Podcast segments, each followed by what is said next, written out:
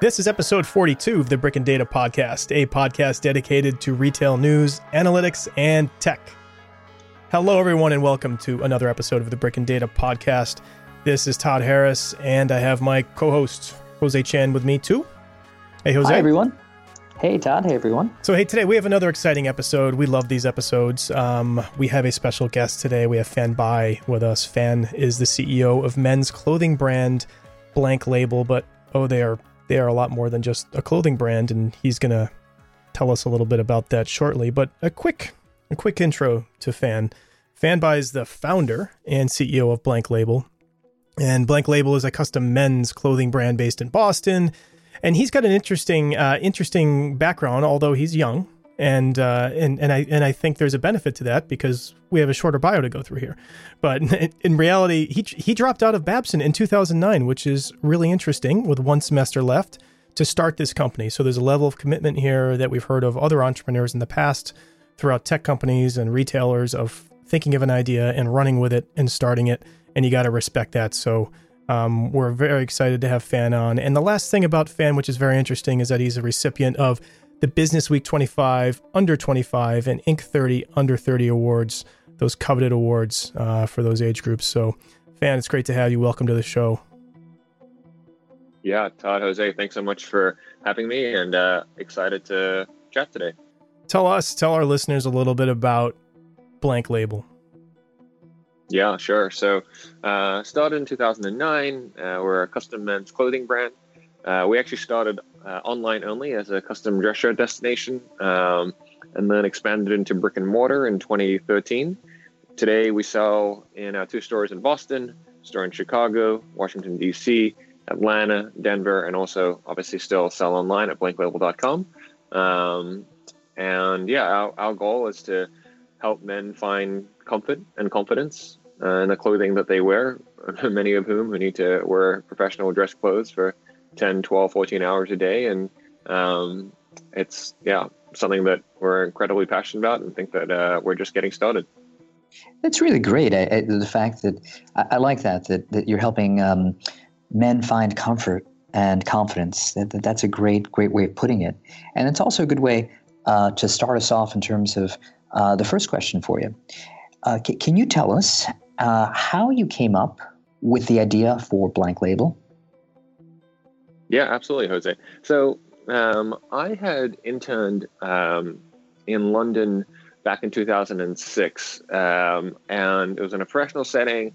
Uh, at the end of the internship, my boss was nice enough to uh, take me to his custom tailor, um, and this was Turnbull and Asser, kind of a Jermyn Street uh, legacy brand. And, sure, love their um, shirts. W- yeah, w- walk in, and I'm like, wow, this is uh, just such an incredible experience.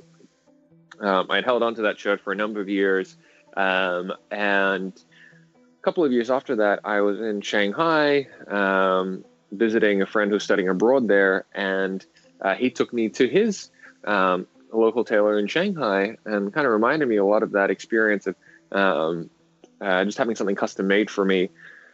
Following summer, I was interning at uh, Price Waterhouse Coopers, um, so I think they're called PwC now. Mm-hmm. Um, and um, yeah, people just kept on asking, like, "Wow, like these are nice clothes for an intern. Like, what's the deal here?" I was like, "Yeah, it's uh, yeah, they're all custom. Like, wow, like nice. You're immediately like, suspect.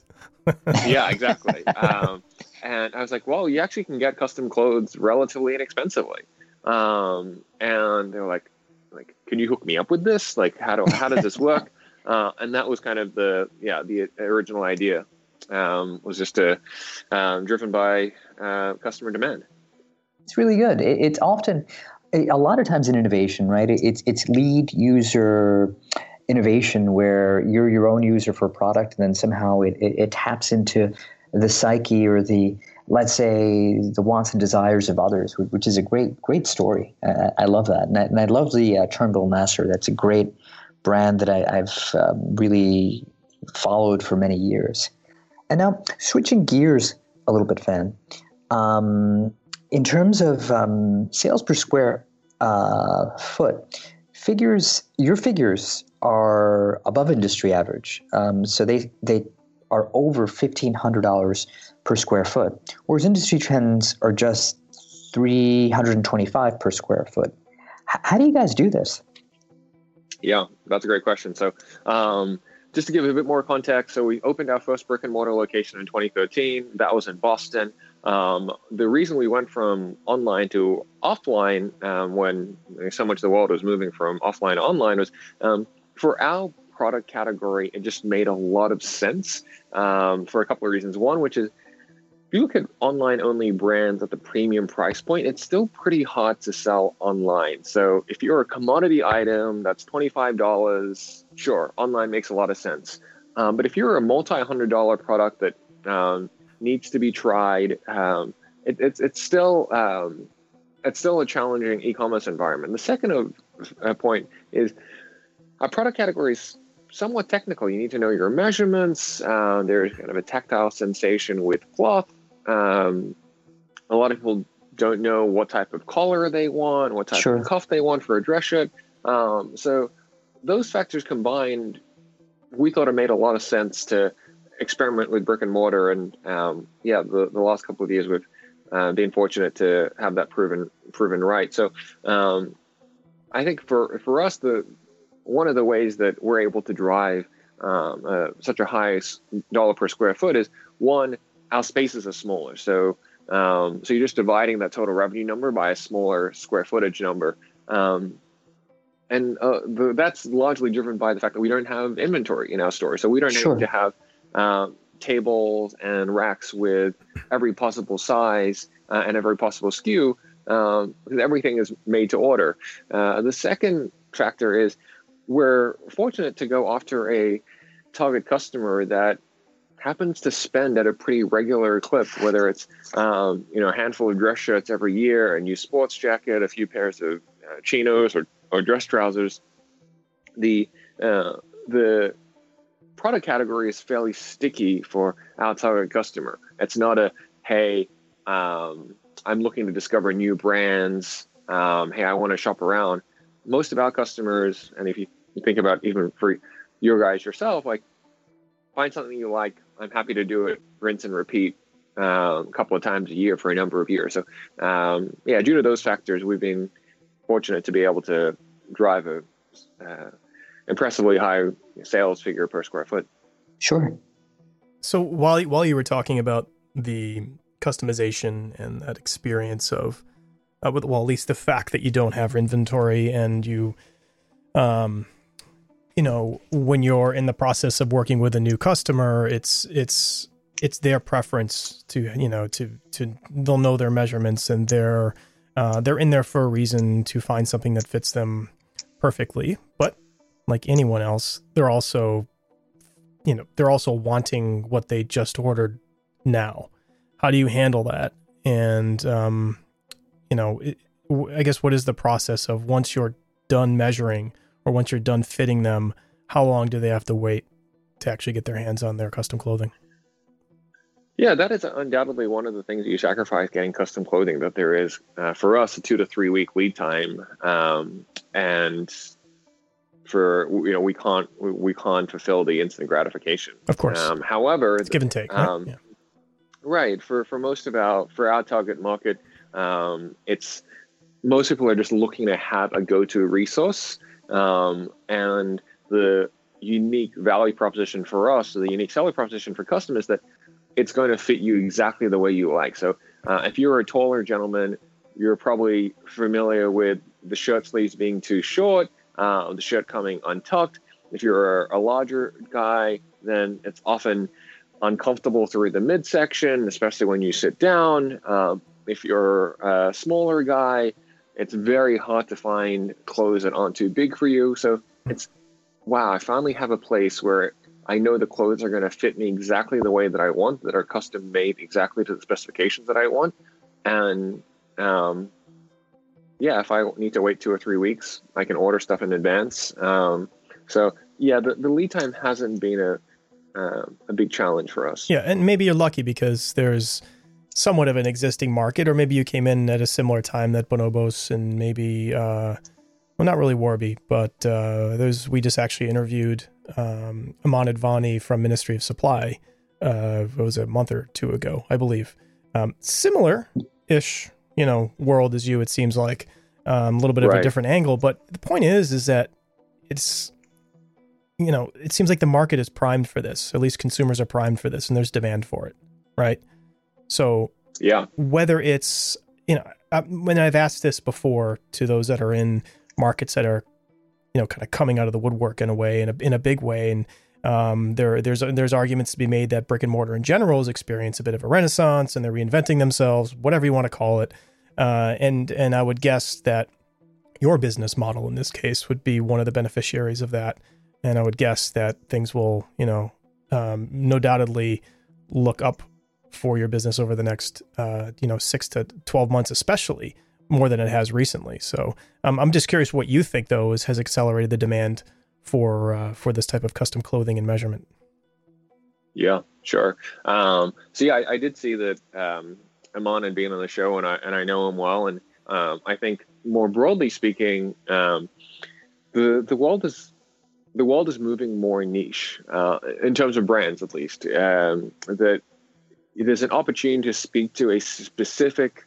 customer set, and in his case, um, someone that what do they call it? Performance professional, I think. right on Yep. Um, so Sure. and, and that is that is a very niche identity of someone that is wi- is white collar, um, but you know maybe rides their bike to work or is highly active, and so for them a lot of it is about sweat and temperature um, moderation. Mhm. So for us, that's not our message. That's not our niche at all. For us, it is you are specifically looking to find something that fits and you really care about fit and off the rack is not serving you well and that could be because you're at the two ends of the uh, distribution curve in terms of off the rack sizes and there just aren't many options for you or it could be you're in the like uh, middle part of the distribution curve but you there's just something specific that you're looking for either that um, you know you just want your shirts to be a little bit extra long to stay Sure. tucked in or you like to have your shirts monogrammed or um, so I think that there's yeah, people are looking for something that works for them. Um, they're looking for brands that resonate um, with things that they care about. Um, so I think that's more broadly speaking. And, and second of all, specifically to us and specifically to custom clothing, um, we're also in a um, kind of more fit conscious time since uh, over the last five to ten years. If you you know think back 10 or 15 years ago um, men weren't really thinking about slim fit jeans. Or they weren't really thinking about slim fit anything.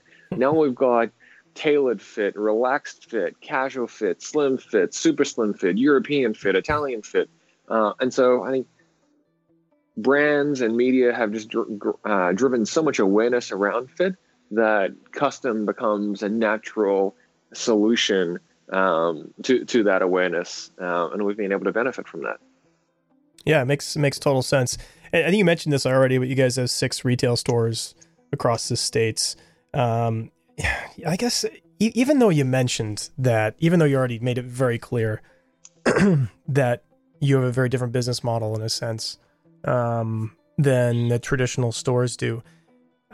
The question I was going to position to you was, you know, really what's the advantage of your model over traditional brick and mortar retailers? I think we we understand that already.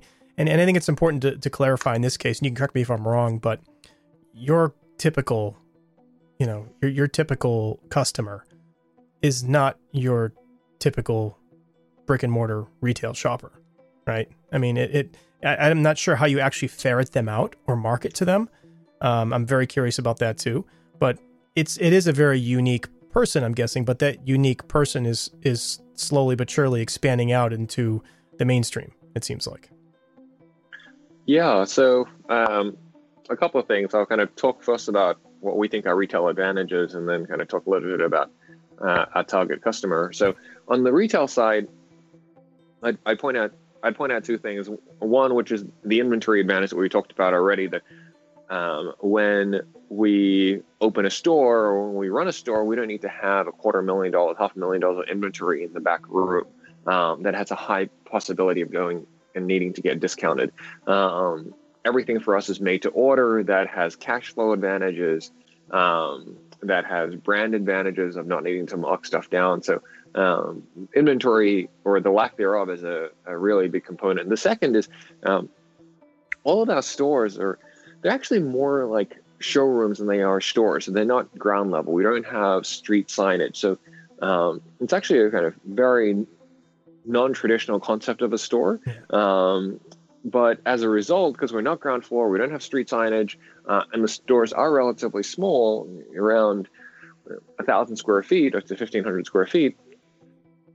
The the rent is a lot lower, and that's generally for a retail location one of the largest uh, costs in the P and L. For us, we've been able to minimize that in the initial kind of year two years in the store, where we kind of move that rent cost into marketing um, and drive awareness that uh, to mostly online awareness into that store. But after the second year, we're just able to simply take that cost out. Um, people tell their friends, so we get a lot of word of mouth. We get a natural reorder cycle because um, people need to replenish their clothes, and so it's just a higher profit. Uh, it's a higher margin uh, retail model that still can you know, achieve similar sales figures to a ground floor retail store. Right. Retail is um, all about margin anyway. At least it should be, and that's I think the mistake. It's a mistake that that traditional retailers perhaps have been making too much over the past few years is not focusing on that margin instead focusing on revenues. Whereas if you're coming out of the gates focusing on margin, obviously that's that that's that's gonna that's gonna work out for you. Yeah, yeah, we hope so. Um, and then on the uh, target customer side, it's it's a guy that shops at Brooks Brothers. It's a guy that shops at Nordstrom. Uh, he does go into the mall. He does a little bit of online shopping. Um, so he, he's not particularly um, segmented by the medium through which he shops. For us, it's really um, does he have a problem with fit? Uh, is he looking for better fit? Um, what about a guy that shops at Banana Republic and gets annoyed by the two styles of shirts, but likes their shirts? So, as in me, mm, who could that be? yeah, absolutely. Yeah. Um, so yeah, that that's um, you know that's definitely a factor as well. Where um, especially in some size segments, there just isn't a lot of choice because it doesn't make sense for Banana Republic that's to right. make um, a ton, you know, to hold a lot of inventory within a specific niche size. Right. Speaking um, of margin, so that's what. Right, right, right. So, um, so yeah, we're able to kind of help that customer and say, okay, you can have any shirt that you want, and we'll make it exactly the way you like it.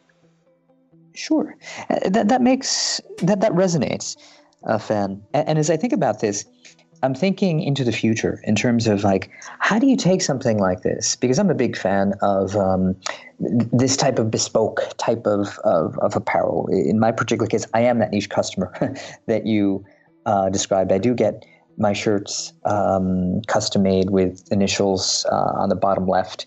Uh, I do get, uh, whenever possible, um, let's say as close to not custom, but perhaps um, made to measure uh, jackets with functioning buttonholes that are horn buttons that no one really knows about, right? No one knows about the label. It's all about personality. Um, but how would you scale something like this? Any thoughts on how to how you're going to scale um, to more customers, uh, like perhaps Todd myself, that might be willing to try something like this? Yeah, yeah, no, that's a that's a great question. Um, for us, that that is definitely that is definitely a challenge. Um, say break the um, problem into two sets. One is on the front end, uh, are we able to continue scale out our distribution model, which is opening new stores, consistently training great specialists to have good product knowledge, have good fit knowledge, have outstanding customer service. Um, I think that is always an ongoing challenge for us. There's just um, like yourself, Jose, we have a lot of customers who come to us who are, are already knowledgeable and um, they want to know um, what is, you know, some want to know like, hey, what is the canvassing that's used in this jacket? Um, sure. So it's really important that our specialists don't get stumped by that or saying like, hey, you measured me for uh, a 17 collar, but I'm I usually buy 16 and a half. Like, are you sure you measured it correctly? And for us to be able to educate the customer and say, actually, most men's sizes, not just women's sizes, are vanity sizes. Uh, they're not specifically accurate to that you know quarter inch. That's just a rough guide. Correct. Um, and so for us, that's a uh, that's yes, definitely um, important to us to have great specialists in all of our stores. On the kind of back end supply chain side, custom manufacturing, at least in our experience of the last eight years, is very hard problem. Um, you have on there are two separate components that make it challenging. One, that it's on demand. The second, that it's custom spec. So on demand, we have a lot of fluctuations. Uh, we're a slightly seasonal business, although not tremendously. Um, but week to week, month to month, we're going to have large swings 30% up, 30% down. Um, and we need to work with tailoring partners that can scale up and scale down with us, um, sure. combined with the fact that we're you know growing um, you know, significant double digit year over year. Um, so so that is a challenge. And then on the custom spec side, having really good quality control processes um, to make sure that for the six shirts that Jose wants, that you know these two are um, uh, a cutaway collar, these two are button down collar, uh, these two shirts have pockets. Each of the shirts have different color monograms. Uh, and be careful, the sixth one, he wanted to have a period between his uh, first and last name just to try it out. The other ones he didn't. So um, all of that at scale um, does become challenging, but it just we kind of try to think about it from a very um, bottom up perspective and making sure that we've got the right processes for every single step. Sure, that, that's very sensible, and I think you pegged me. I am a cutaway guy with two button mitered cuff, mother of pearl buttons, um, and I do have um, dots in between the initials. yeah, fan Jose so, will be there tomorrow. He's going to be, uh, if not Todd in, in an sure. hour. So, as, as, switching gears a little bit, in, in terms of um, the, let, let, us say, um, we are going to talk a little bit about design and sourcing, but you kind of already covered that. But let's maybe talk about um, variations. Uh, how, how, do you manage that? Because I know it, it's possible to do so many things, uh, and it, it, could be that customers have a lot of choices. When let's take a customer shirt, it could be a different type of collar. It could be a tennis collar, cutaway collar um, etc. Different types of cuffs, um, button downs, there are different silhouettes, etc. Um, there are different fabrics that you could use, right? And when you put all of these together, there are a lot of variations. How do you manage this process? Um, yeah. So it's not costly and, and, and it, it actually makes sense for you. Yeah. Yeah. That's a great question. Um, so we actually aren't so let me back up. Where we try to solve primarily around fit, we are not the best place in the world. We are not the best place in the world at providing every single design solution, and that is very intentional because of the kind of custom spec manufacturing challenge that I mentioned earlier. Um, so, yeah, you, you, like mitered cuffs? That's great because we only make mitered cuffs mitered cuffs. We don't make rounded cuffs or straight cuffs, um, just because it adds that extra permutation that sure. creates a higher error count. Um, we only offer so many colors um, of monogramming or embroidery.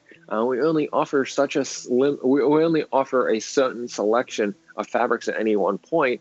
We try to turn over our inventory re- very regularly um, and add new styles every six to eight weeks, but it's not um, you know thousands of shirt or suit options. Um, and again, that is yeah, very intentional um, to not create a too much of a paradox of choice issue for our customers, and b um, not kind of creating too many different options that um, our tailoring partners start getting too big of a headache. Um, sure. We really try to listen to our customer and try to understand their needs. So someone like you, Jose, that would come in can you know spit out verbiage like this. We understand. Okay, we need to like really um, make sure that we're showing the full portfolio of our spec collection. Um, we might get someone else. Um, you know, Todd might come in and say, "Hey, like my current choices at Banana Republic are pretty limited. Like I just want like really well fitting clothes that I'm really comfortable in. um, that aren't pulling on me throughout the day, and I just want to be able to get a few more options. Uh, I don't need to know about uh, the difference between a spread collar and a cutaway collar. Like, you know, maybe in a couple of years from now, but like that's just not interesting to me right now. I like I just want to great get a good solution where I can like shoot you an email once every six months and say, great, like my parents are starting to wear. I need like two more pairs of blue chinos and three more white shirts, and just like have that problem solved for me. Yeah, you pegged us, Fan. Good work, man. End of story.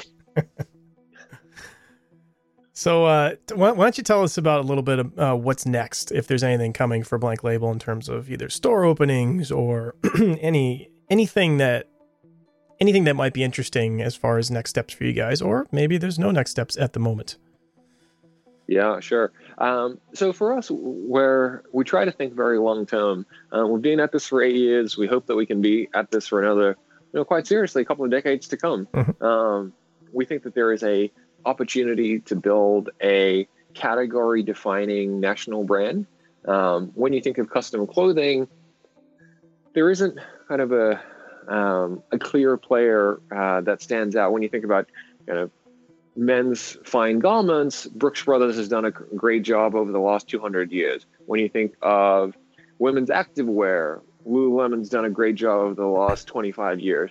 But for men's custom clothing, it's a niche that is growing. Um, today, it's only about two to three percentage points of the overall menswear market, and we think that there's an opportunity for that to eat, eat much greater market share. Uh, and with that, we think that there is an opportunity to build a brand um, that kind of opens this category up, brings much more awareness, and uh, we think that's going to take a while, um, but we're open to being patient um, and kind of slowly continue to open more stores, continue to invest in our brand, um, and yeah, always excited about the future. That's awesome. That's awesome. So for for those that are in Boston, since we're in Boston, you're in Boston.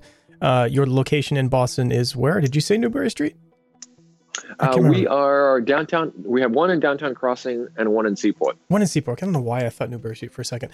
Um, so that's great. Wow. Okay, Seaport. So next time I'm in the office, I'm gonna have to uh, go over there. So i keep making these statements that I'm gonna go places and do things, but I always get when I go to the office. When I go to the office, I end up just stuck in the office. You know.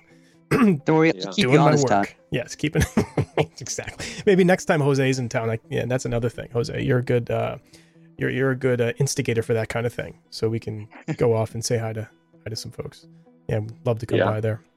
Well, yeah, that'd be awesome. We appreciate you coming by, and uh, you know, I did a little stalking on Twitter and and uh, Instagram. Found a few places to find you and and Blank Label, and you can find Fan on Twitter at at Life of Bi, L I F E O F B I, and you can find uh, Blank Label on Twitter at at Blank Label. You can find them on Instagram too at Blank Label Clothing and get some nice uh, some nice inspiration there. I was just digging through earlier while you were talking, and it looks awesome, and and uh, you got an extra follow there. So that that is that. Uh, fan, good luck with everything. We are going to keep in touch with you, and really really appreciate the time you took today to to join us and tell us a bit about what's uh, what's next for you guys, and um, some some really interesting activity that's happening in this end of the market and retail. Yeah. Uh, well, Todd, Jose, thank you so much for having me. It was really great fun, and um, excited to uh, excited to be a part of it. Our pleasure, our pleasure. And that is the show, everyone. If you have comments, questions, feedback, you can email us at brickdatacast at gmail.com. You can find us on iTunes, Google Play, Stitcher, and wherever you ingest your favorite podcasts. Until next time, everyone, take care. Bye, everyone.